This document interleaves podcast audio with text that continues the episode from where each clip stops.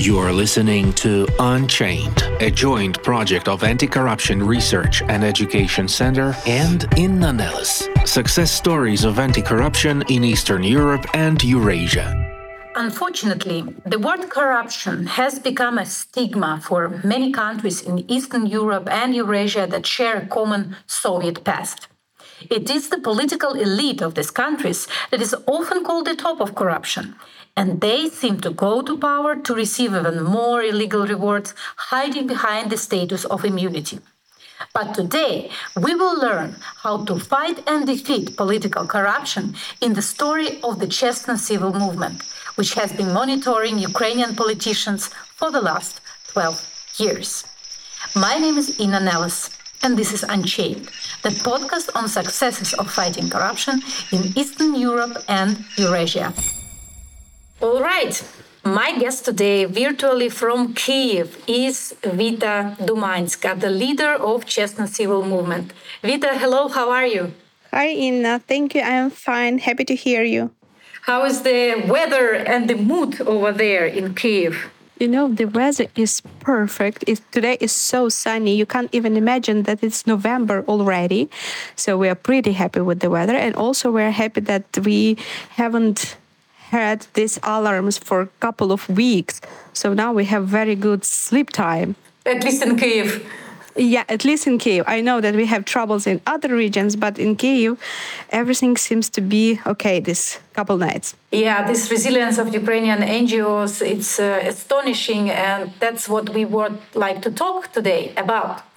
So, Chesno Civil Movement is my big passion and love, and I need to confess that I am biased because I used to be also one of the leaders of Chesno movement uh, in my career in 2014 and before I joined Chesno in 2012 and this autumn this initiative celebrates its 12th anniversary. And it's so so important to see how um, this watchdog initiative survived different political regimes survived revolutions survived full-scale invasion and only growing and growing as well as its influence. I'm very happy that you are the leader of this initiative and the last five years i'm just an activist just as sympathetic and following your initiatives so i would really like to know more about your recent achievements Okay, thank you, Inna, for such a nice uh, introduction. Yes, uh, last weekend we had a celebration of our 12th anniversary, and I'm really proud that uh, that organization can be sustainable for such a long time. And I think that's because of passion. So we have a very clear passion to make a Ukrainian political system clean, easy to enter, and uh, uh, efficient uh, in operating. So Chesno um, now is a team. Now we have a bit more than 20 people uh, based in Kiev, but this journey started far, far beyond. And yeah. Uh, yeah, we. It started in 2011, and just to remind the context, there was still President Yanukovych. There was the uh, parliamentary elections coming 2012, and activists decided to create a movement to fight political corruption. Vita, how do you define political corruption for yourself? What is it? What is this animal?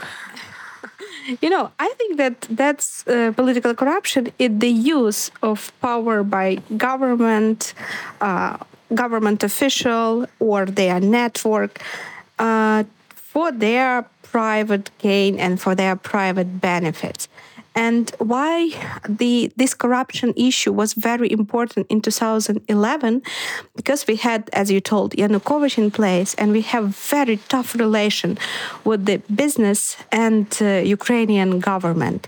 So it was a high level of corruption, and from one side, and from other side, it was very strong demand from Ukrainian society to clean up political system. That's why Chesno that time united 12 different NGOs that were like super cool and powerful NGO who decided to create some kind of criterias to clean up political system.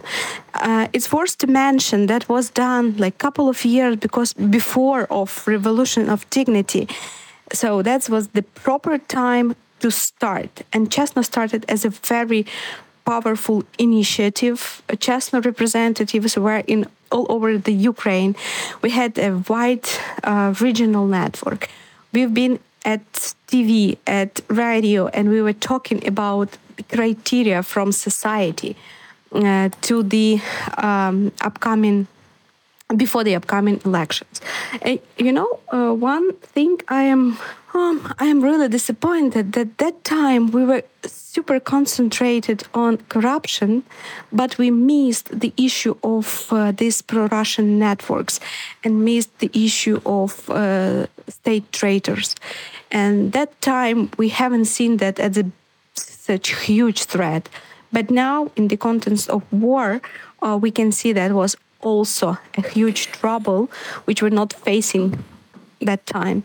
Right, but you always need to start with something. Yes, you cannot start with uh, everything, and probably back then, 12 years ago, it would have been much harder than now to explain what is the danger of pro-Russian uh, narratives. What is the danger? What are the risks uh, which Russian propaganda brings? Uh, what is what is wrong? What is bad to be uh, with in a air quote with a brother uh, brother uh, nation Russia yes together so back then it was another context and indeed I want to jump and today during the podcast we will collect the recommendations for activists who would like to um, control politicians in their countries. And probably one of them, which you mentioned, that indeed in 2011, Chesno started as the coalition. It was not uh, a single um, organization campaign. It was not an organization as it is now, because now it's grew up into the separate NGO, and you are the leader of this organization. But back then, we understood that um, the media resources were so not equal. Politicians and actually the what is the phenomenon of oligarchies, uh, oligarchs, yep, in post-Soviet space, is when one person reach uh, owns um, media channels, owns political parties, owns industries, very often in a monopoly, uh, monopolies, and uh, this person goes to parliament or creates his party in order to protect his business interests. And then through media, it helps again to be re-elected, re-elected, and re-elected. So we as activists didn't have the access to these influential TV channels. And what we understood that only joint actions could bring us some uh, recognition could uh, make our voice be heard, be strong in that conditions. And that was the most reputable organizations like Opora, like Internews Ukraine, like uh, Media Law Institute, and others joined their actions in order to control the politicians. But you know, like I just so used to the word chesno. Uh, chesno, what does it mean actually uh, from Ukrainian? You, you know, uh, like to our English speaking audience, chesno it's like honestly, yes, but uh, in Ukrainian we use the symbol of garlic because uh, chesnik, like chesno, honestly, but you know, uh, that's also Georgia, the weapon against vampires. yeah, yeah, yeah. So that was idea of cleaning up political system, killing all bad, uh, killing you know what I mean, uh, all corrupt, yeah, corrupted politicians. But you know, when our Georgian friends see our logo, they say that it's a Khinkali. so it's a world recognized uh, recognized logo, but originally it's a garlic, and we still uh, we still have a lot of this. Uh, bad stuff in Ukrainian uh, political systems, uh, so we need to clean it up. Yeah, khinkali with, with garlic. But, well, uh, Georgian political system also needs a watchdog initiative, so they can use the, the logo, I would say. So you already mentioned the goals. Uh, the goals of the movement is to make political um, uh, political access to politics uh, open, it's to clean up uh, some crooks uh, and so on. But what was your theory of change? How some group of activists can influence big money and crooks with immunity? It looks like David and uh, Goliath, you know, this uh, fight of uh, very different powers. Uh, how to believe uh, in yourself and uh, what is the theory of change when you are in such fight? You know uh, i was preparing to that talk today and what like what my insight was. First of all uh, when ngo um, starts to promote some kind of ideas they may sound very crazy they sound unbelievable unachievable and like some weird stuff. But when NGO is working on that many many years, it become a state policy. So in Chesno, uh, in Chesno case, that happened in the same way. So we were introducing some very like pioneering solution, and afterwards they became a state policy. So I am like, for example, quite proud of that. For example, it can be electoral reform. We know that it was um, like, like for our um, audience, let uh, let explain it. So in Ukraine, we have a majoritarian system, uh, and it was like really bad for Ukrainian democracy because uh, it opens um, vote bribing, uh, backward giving, and that's why it was a demand to change the system. And this uh, discussion was conducted in the parliament in the working group, but Chesno managed to to call the street to uh, together with uh, Center of United Action. They managed to start an actions and discussion in different cities and make this like widely discussed issue, which led to adoption of a new electoral code and introduction of uh, open party list. So that was just one example. Another good example, I think, it's case of electronic declaration. I do remember then I just uh, joined Chesno. It was 2015, and my colleagues were collecting paper-based declaration of MPs it oh yes, according to the yeah. law, there used to be it, uh, like it was guaranteed by the law that they should be in the open access. But what we received out of 450 MPs in 2000, yeah, back then 12, 14, um, the Secretariat of the Parliament provided us with more or less 40 scanned copies of paper printed PDFs. So it was a mess. It was like, please have it and do whatever you want with it. Uh, and what did Chesno achieve now? No, you see that that was the beginning. So when we were demanding from politicians to show their asset declaration, to show their income assets, uh, they were saying no, no way, you shouldn't have this information, and that will never become public. But what happened in 2015? Like probably one of the best in the world, a system of uh, electronic declaration one in, was introduced in Ukraine, and now you have yes, over one million declaration every year submitted to that system, and uh, the uh, assets of politicians and governors they are totally transparent. So in 2012, when Chesno started it, it looked unbelievable, but now it's a standard of anti-corruption policy and one of the key pillar of that. So that's why crazy ideas with a good vision, they may lead to changes in state policies. Yeah, first they lead to revolution and then they lead to the big window of opportunities. But indeed, a lot of um, positive things, and this is a podcast on successes of fighting corruption, were achieved in Ukraine thanks to the uh, pressure and expert work of uh, activists uh, from civil society. And indeed, our declaration system, which is temporarily unavailable, soon to be available again uh, because of the security uh, risks during the full scale Russian invasion It is available. Yes, it's finally uh, uh, it's finally back, and it means that no one is sleeping in Kiev, and the war is not an excuse from controlling politicians. And we will talk a little bit later. You already started to tell. Uh, what change uh, you were having during the full-scale invasion, how, how did it influence your work. But I want to talk a little bit more about the successes. So, uh, electoral reform, yes, the um, uh, openness of uh, declarations, yes. What else?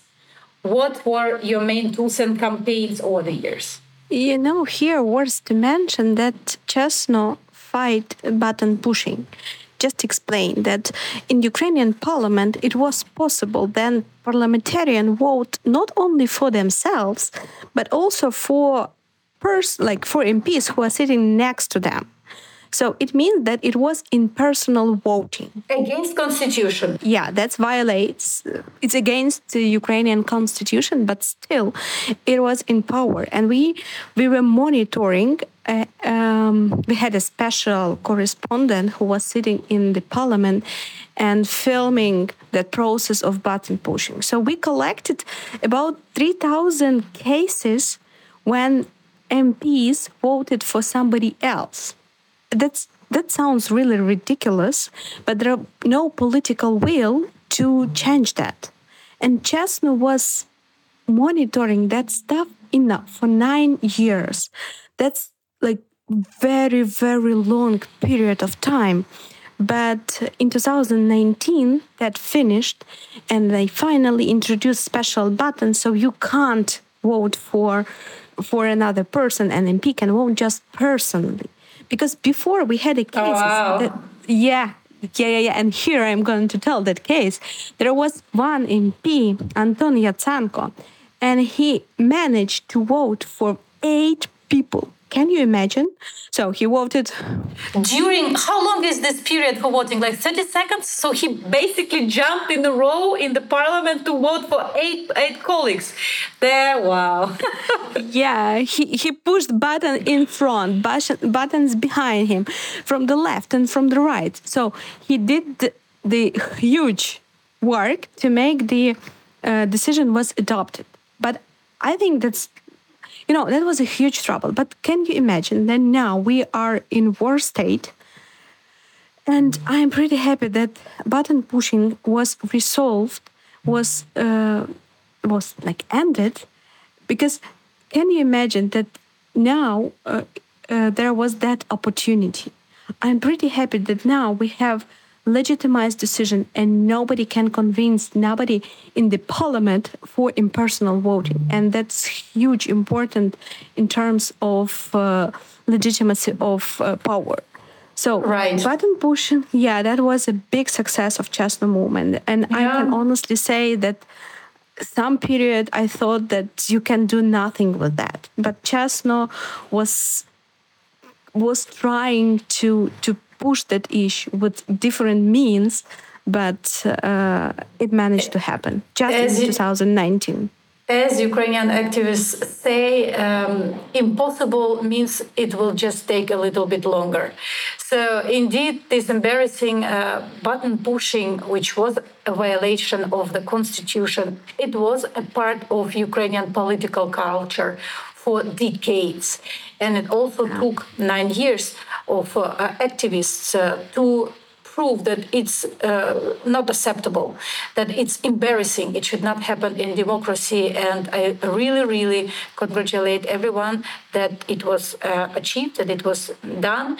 And uh, it's another inspiring recommendation for activists. If you, it seems to be impossible, just try a little bit longer and you will make it. But now we're talking about uh, MPs. Uh, but Chesno uh, works not only at the national level, and there used to be campaigns and um, at the regional level as well, because we have local elected authorities, which have also big responsibilities and power in decision making, in uh, access uh, to the local budgets, and so on. And this is actually also the way for crooks uh, from hromadas, from communities uh, to protect them, their business interests. They don't have immunity, but nevertheless they have access to decision making. So, what were your biggest successes at the regional level, and also parties? Parties as the brands which were arising basically like like mushrooms uh, every autumn some new political parties uh, rebranded just uh, and so on. This is also used to be the part of uh, ukrainian realities for uh, coming out um, three, four months before elections, uh, but with the same people inside. And it was very interesting to see who are financing these political parties. So, can you elaborate a little bit more? What are you doing except for monitoring of the parliament? Okay, uh, thank you, Inna. That's really good points. And I would like to start from the second question, from the party issues. Uh, Ukraine has introduced state support to political party, and that was done in 2015. And Chesno was also part of that reform. You mean financial support? Yeah, yeah, yeah, financial mm-hmm. support. Uh, that was done to eliminate influence of oligarchs on Ukrainian political system. That's what was also long journey, but still we managed to do that. And Chesno created also the tool which helps to uh, to see the donors to see the uh, spendings of uh, political party. And in 2018-19 uh, Chesno did a, a, really cool investigation on uh, who is financing political parties, explaining how the politicians using fake donors, how they are using fake legal entities to to finance their activities, and also we were trying to show gray money. So uh, just what was the resonance of this? Uh, what? Sorry for interrupting. Just really yeah. want to jump into the what was the resonance of such investigations? Because uh, one thing is to find such facts, another one is to change uh, the reasons why it's possible to have fake donors. What was the reaction? Just tell a little bit more. You know, it's really hard to fight the issue of uh, of fake donors, and I can say it haven't been made yet. But uh, after our investigation, it was not a strong nation, national agency of corruption prevention. We changed it uh, a couple years afterwards, and the next one is more uh, is better working in terms of uh, political finance. But uh, we forced politicians to change their schemes a bit. It sounds a bit weird. Make it harder. how, yeah, but how that works? You are detecting one of the schemes and they are adopting and introducing another one more complicated. So it's the, this uh, very long fight also just to mention about what you are saying about political parties in Ukraine. For our listeners, in Ukraine we have more than uh, 350 parties. Great part of them uh, is not performing any activities for very very long time. Frozen parties. Yeah, thousands. Only around from 10 to 20% do something during election. I mean, having their candidates, having their representatives in the uh, election polling station. So, but the rest just like dead political parties. And uh, uh, what we have seen within last two years, even during the wartime, the parties continuing to change their names it means that uh, our political system is preparing to new election. For the years of war, you can't create a new party because it's prohibited with the martial law, but actually you can rename or buy some kind of legal entities, I mean political party and uh, about 16 political parties changed their names. And uh, more than 10 cha- so you already see the competitors for the next election when it will be uh, possible to organize them I don't see the competitors basically, but it shows the trends, uh, which messages will be focused politician on the next election. Basically, it's a work of volunteers and military issue. It's European integration and it anti-corruption. So I'm making that conclusion based on the names which parties are picking. I mean, new names. Oh, wow. Yeah, so yeah. we are following that that issue also. Um, and but, if we talk about yeah. No, no, no. You just already t- uh, started to describe your current activities, and uh, I just uh, wanted to. Yeah, yeah, yeah. I'm I'm coming back to the regional network and exactly successes. Okay. Exactly. Yeah. Uh, so, uh, Chesno uh, has created a wide, wide regional network. Uh, it was like 2015, 2016 and I'm really happy that that members of regional network now they became leaders of a strong regional NGO. Some of them entered to the local governments, but they they increased their capacity. They were doing such a such a great job for for, for that years. So that's why they are raised the army of new leaders. Yeah, that was like a network of uh, regional leaders. But you know, when we we were discussing declaration, when we introduced system of electronic declaration on the national level, it was in 2015. I do remember how all European medias were shocked what is in the declaration of our politician this fur um, paintings uh, watches. So like it was total mess and we understood yeah how how rich those people are. But uh, all the NGOs they were focused on MPs level. But according to the law declaration should be submitted all, uh, also by the regional deputies. And Chesno took the niche of regional deputies and you see, we, we also uh, found so many unbelievable things. For example, one of the um, uh, local deputy, he forgot to declare more than 10, uh, more than 20, sorry, 20 enterprises.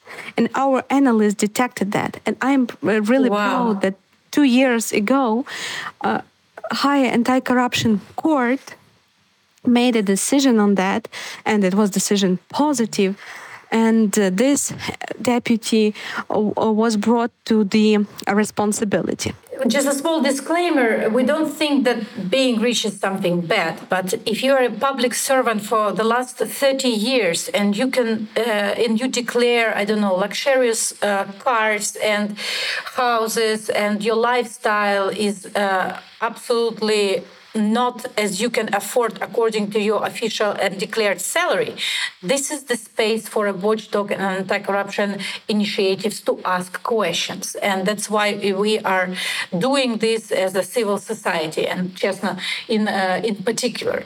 Uh, just wanted to jump uh, into another question: um, the role of technologies in your activity. So you mentioned uh, some online tools. Uh, can you elaborate a little bit more? What is your arsenal of online and digital tools, and how how how technologies help you in your daily activity? Because the team of 20 people, which you mentioned, this is a middle-sized army, but for a big amount of work. Oh, you know, uh, technology is a great part of our work, and we uh, using it very, very Mm.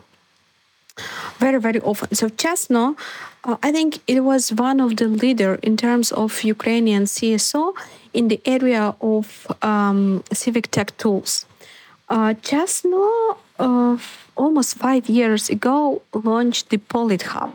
And I think it's the best uh, database of a politician uh, Ukraine ever had.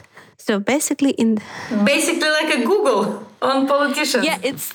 I'm calling that political Wikipedia rather than Google, but but we are so cool. That's like my humble statement. Uh, now uses um, official data. That's why when you Google politician, link to profile on on PolitHub will be first or second in the Google. So politicians definitely are not happy uh, that true information. What, what, what data do you put to your Wikipedia on politicians, to PolitHub?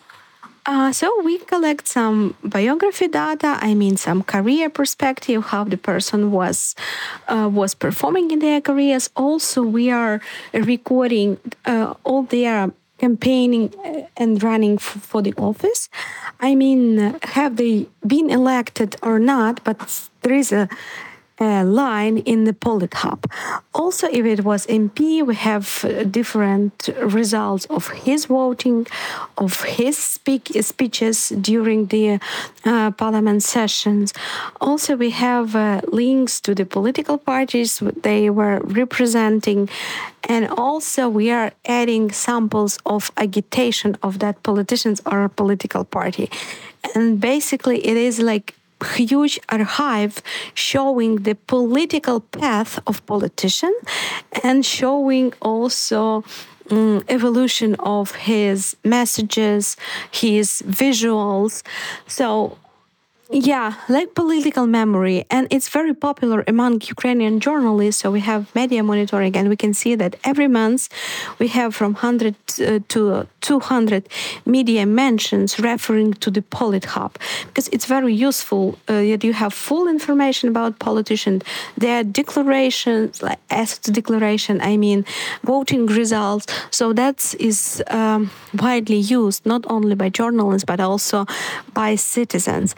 And we put that information not just good stuff like PR of the politicians would like to see, I mean PR teams, but we are putting uh, very like sensitive information. You know, now people approaching us, for example, to delete their profiles of PolitHub. Why? Because uh, it says they were running from uh, banned political parties, and they don't want to have this uh, this uh, mention in in media, but it's yeah. Oh, you'd better think what you have been doing, guys. Yeah, yeah, yeah. And they are trying to clean up their biographies and take that information from public from public space.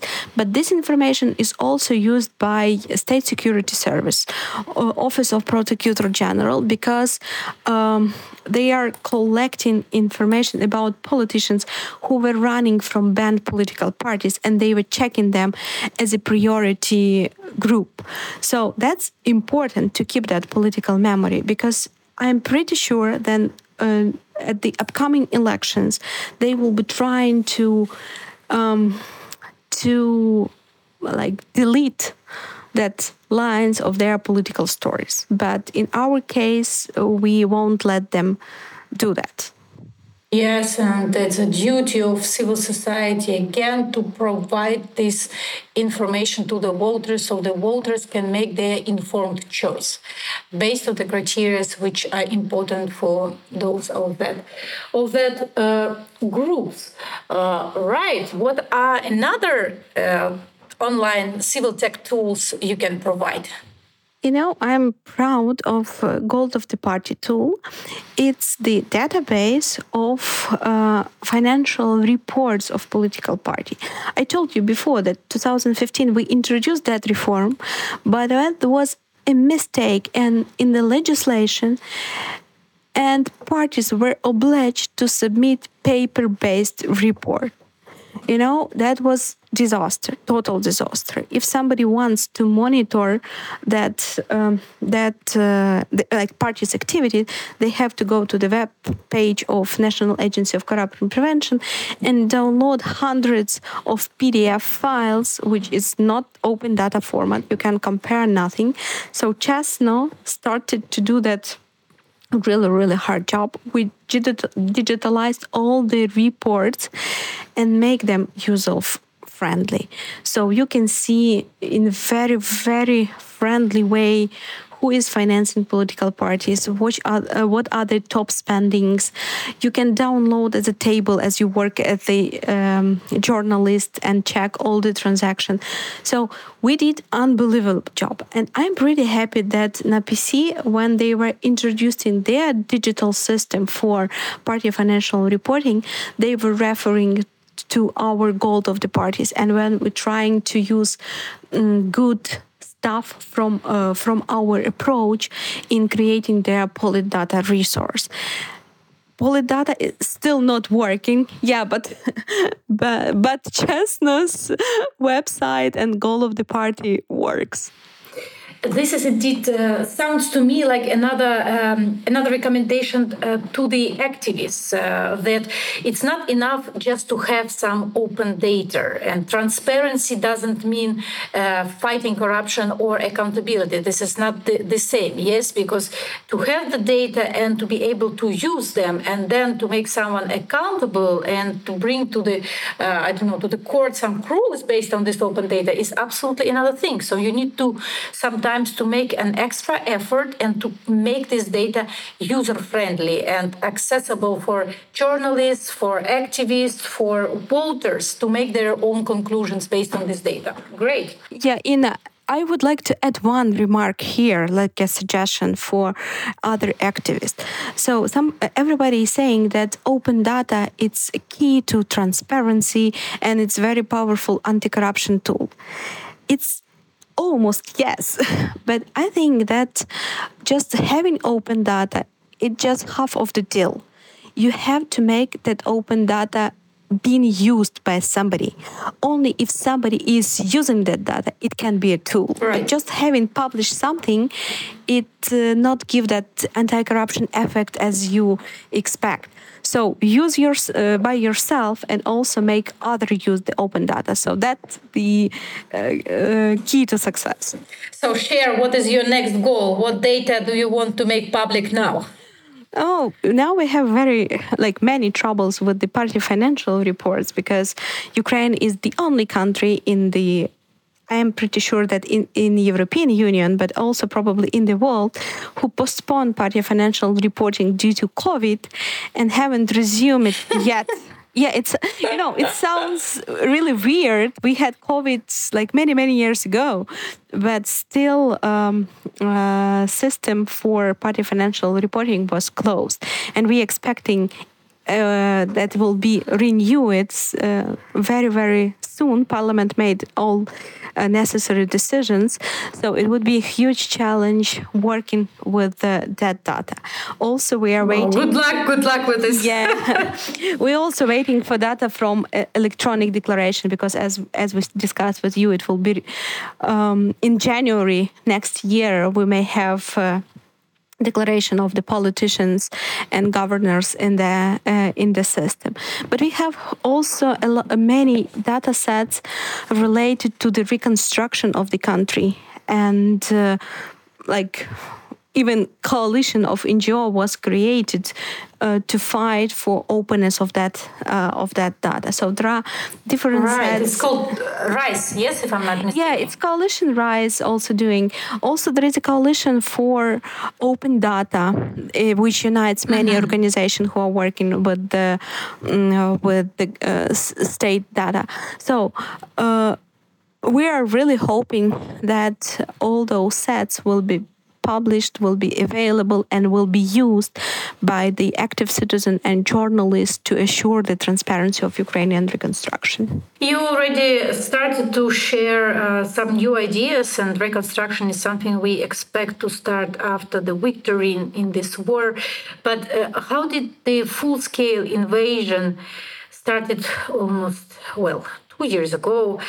Uh, how did it influence your activity? Uh, what are you doing now? Where is Chesno Movement today? So uh, when the war started, we were thinking what we can do uh, to help the country with our expertise, with our knowledge, and with our resources. So uh, the war started in February, but in April, Chesno launched the Register of Traitors. We understood that will be many people collaborators who choose the side uh, of uh, of Russia and work for Russia. And uh, we decided to make a register to put all people there. Uh, we have different um, groups in our register. There are politicians, I think, because they are making the severest damage to Ukrainians' uh, sovereignty. Uh, we have the representatives of uh, let's like prosecutor office, state security services. So they are also law enforcement, different uh, different law enforcement bodies. Yeah. Yeah, yeah, yeah, that's right. Law enforcement. Also, we have a journalist and media persons because they were mainly uh, responsible for translating and bringing Russia propaganda to, to Ukrainian people and to Ukrainian territory. There are also members of religious organization who support um, Russian troops.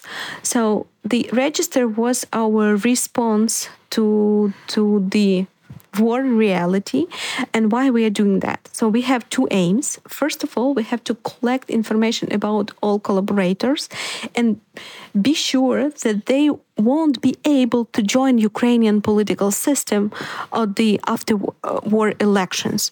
So we have to make them toxic to Ukrainian political parties so they won't have them in their list. And we have mm-hmm. widely inform Ukrainians that those people are related to to the war, to they are collaborators and they can't be in power again. And the other goal uh, which we have is to monitor how the law enforcement bodies are working with the bringing that people to responsibility. We're monitoring the court uh, court hearing, monitoring court decision. We are checking how fast Office of Prosecutor General General is moving with uh, that cases. So basically, not allow them to get to Ukrainian political system again, and from other side, be sure that uh, uh what they done uh, they will be responsible uh, for that. You know, within first years of war, it was some kind of consensus in Ukrainian civil society not to criticize. Um, Ukrainian authorities uh, to keep unity. That's why uh, during that time we were mainly focused on uh, uh, uh, registry of traders and also we were trying to assure that all the demo- tool of democracy ukraine gained within the last 10 years so to keep them in place and uh, to make them to make them serve uh, the democracy. But uh, afterwards, we see that Parliament also adopting some strange decision with high corruption risks. So Chesno was monitoring the decision and informing public about what is there. Also, we were trying to monitor the restoration process to see corruption risk which are put into uh, draft law or into uh, other types of uh, regulation. And we also put a lot of um, efforts uh, to assure openness uh, of the decision making process. So Chesno did the analysis how parliament committees work during the war. We named the most open committees and the most closed committees, and I see the changes in their um, in their behavior, and uh, Ukrainian parliament becomes uh, more open. Also, we wow. wanted yeah, we're monitoring how the tool of the petition works, how presidents react, what issues uh, have been addressed, and what issues president is not responding. Because during the wartime, petition is the key tool because we are not allowed to have a public meeting or or rallies, but uh, we can show our um, desires and our thoughts through petitions. And during what time we we managed, I mean, Ukrainians to launch the petitions with the higher number of uh, votes. For example, uh, Ukrainian citizens were calling to restore proper restoration of electronic declaration and we collected about 90,000 signatures on the petition it's super powerful tool so we are watching how the democracy tools are working and we were trying to show how they can work. Yeah, I appreciate the work of your team and that you are working, I don't know, probably now 120% of your capacity and no one stopped despite uh, very terrible conditions in which uh, Ukrainians now uh, live uh, because of the Russian aggression. I mean, security risks and access to electricity, which was a, big issue um, last fall and probably will be this winter, but it doesn't stop you, it doesn't stop watchdog initiatives and your analysis, your independent um, independent uh, view on uh, the way state institutions, politicians, parties um, behave helps them to become better and helps them to enhance and to, work um, to make our democracy more uh, sustainable. I, I, just want to thank you for this work because uh, sometimes when you are doing big things, you don't see the result immediately. When but when you are uh, already active for 12 years, it's very easy to look back and we start from this when we were on, um, giving the context of Ukraine 2011 and to compare with the reality today. So, just to sum up um, this episode of podcast, can you describe how, like, how does political culture, political system changed because of thanks to Chesno movement efforts and um, why do we actually think that you are the success story from the region? Oh, you see, we are putting a lot of efforts to make the Ukrainian political system more transparent and to make the decision process more transparent. Uh, we address not very popular issue, but uh, which we think they need to be addressed, like a button pushing, like a proper access of the stakeholder to the decision making process.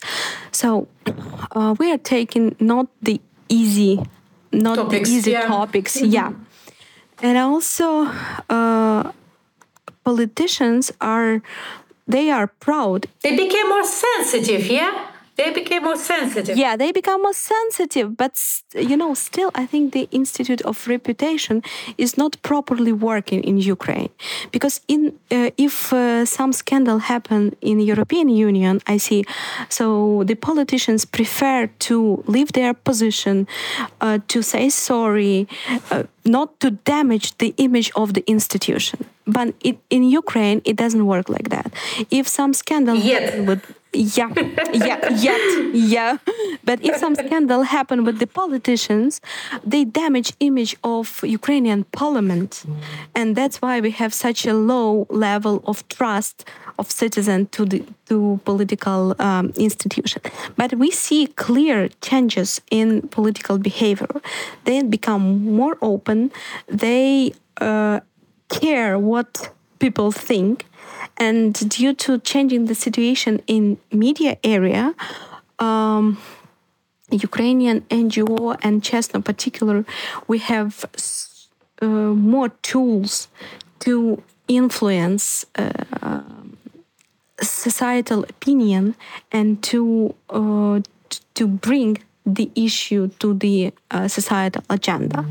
So changes are happening step by step and we are working we are working to make the institute of reputation work uh, I can say that it, we are at the beginning of our, our, way. No, we are somewhere in the middle, but uh, many, many more we have to do so, what would be your recommendations to our listeners who are thinking, "Oh gosh, it's so much dirty in my the politics in my country. Probably I don't. I want to step uh, aside and don't do anything about it."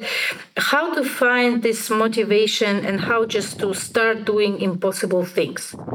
So, uh, like my first recommendation, it would be to be brave and not be afraid of of top solution. As as we were talking at the beginning, so crazy ideas and visual visual ideas of uh, NGOs. Uh, step by step can be transferred to the state policy. So don't be afraid of off top solution.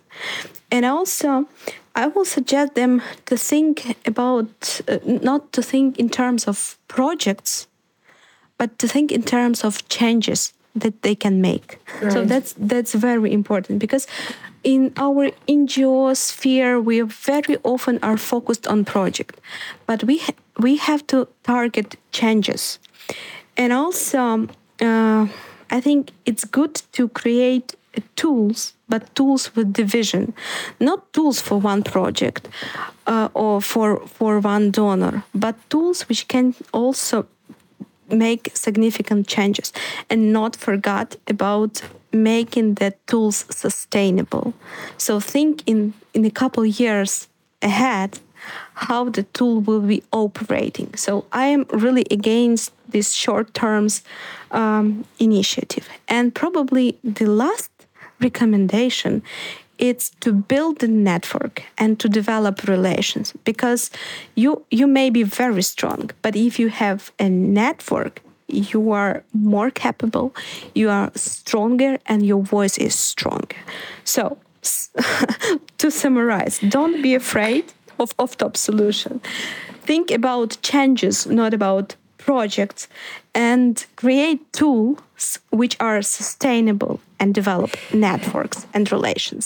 Just one thing to add from my side to this if you are a watchdog initiative, be sure that you can demonstrate yourself the highest standards of transparency, yeah. financial accountability, that you fi- uh, that you show the sources of your financing, this probably donors money or fundraising and so on that your methodologies are clear and open that your analysis is not subjective but is really based on some transparent criteria. And uh, that you yourself will be the standard of this transparency and accountability for those whom you are analyzing. This is must have, and Chesno is also uh, an exceptional uh, an exceptional case in this regard because you are the transparent initiative and reputable and 12 years, and your influence and your reputation is a good proof of this. Thank you. That's really, really good suggestion. So be an example of those who are, who are the subject of your monitoring and keep the best standards, the highest standards. Yeah. Right. So on this note, I uh, I would like to let you uh, continue your work because it sounds like a very very uh, big plans that you have. And once again, thank you and take care of your team. And I hope that maybe when we see each other and talk each other uh, in the next seasons of Unchained, there will be, I believe in this, even more success stories already about the reconstruction of Ukraine Ukraine uh, and how the watchdog initiatives can make this process more accountable. Thank you so much, Vita, and uh, uh, let's make everything Chesno. Let's make everything honest. Thank you, Inna, for raising such important questions, and thank you for your dedication and passion to Chesno work. uh, there, there, you cannot be ex, you cannot be ex Chesno because yeah, you're you, you a watchdog initiative. You're forever there. yes. Yeah. Okay. Bye, bye. Bye.